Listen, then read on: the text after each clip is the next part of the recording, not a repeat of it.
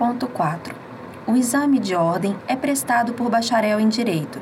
ainda que pendente apenas a sua colação de grau, formado em instituição regularmente credenciada. 1.4.1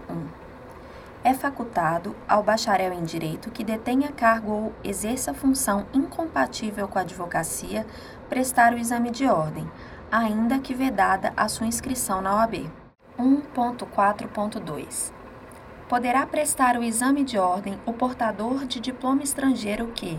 até o segundo semestre de 2019, já tenha sido revalidado na forma prevista no artigo 48, parágrafo 2 da Lei 9394, de 20 de dezembro de 1996. 1.4.3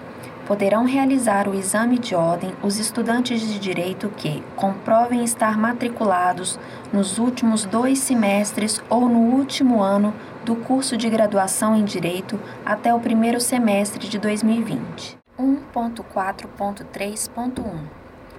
Os estudantes de direito que declarem falsamente estarem matriculados nos últimos dois semestres ou no último ano do curso de graduação em Direito até o primeiro semestre de 2020, além de se enquadrarem nas consequências do item 1.4.4.1,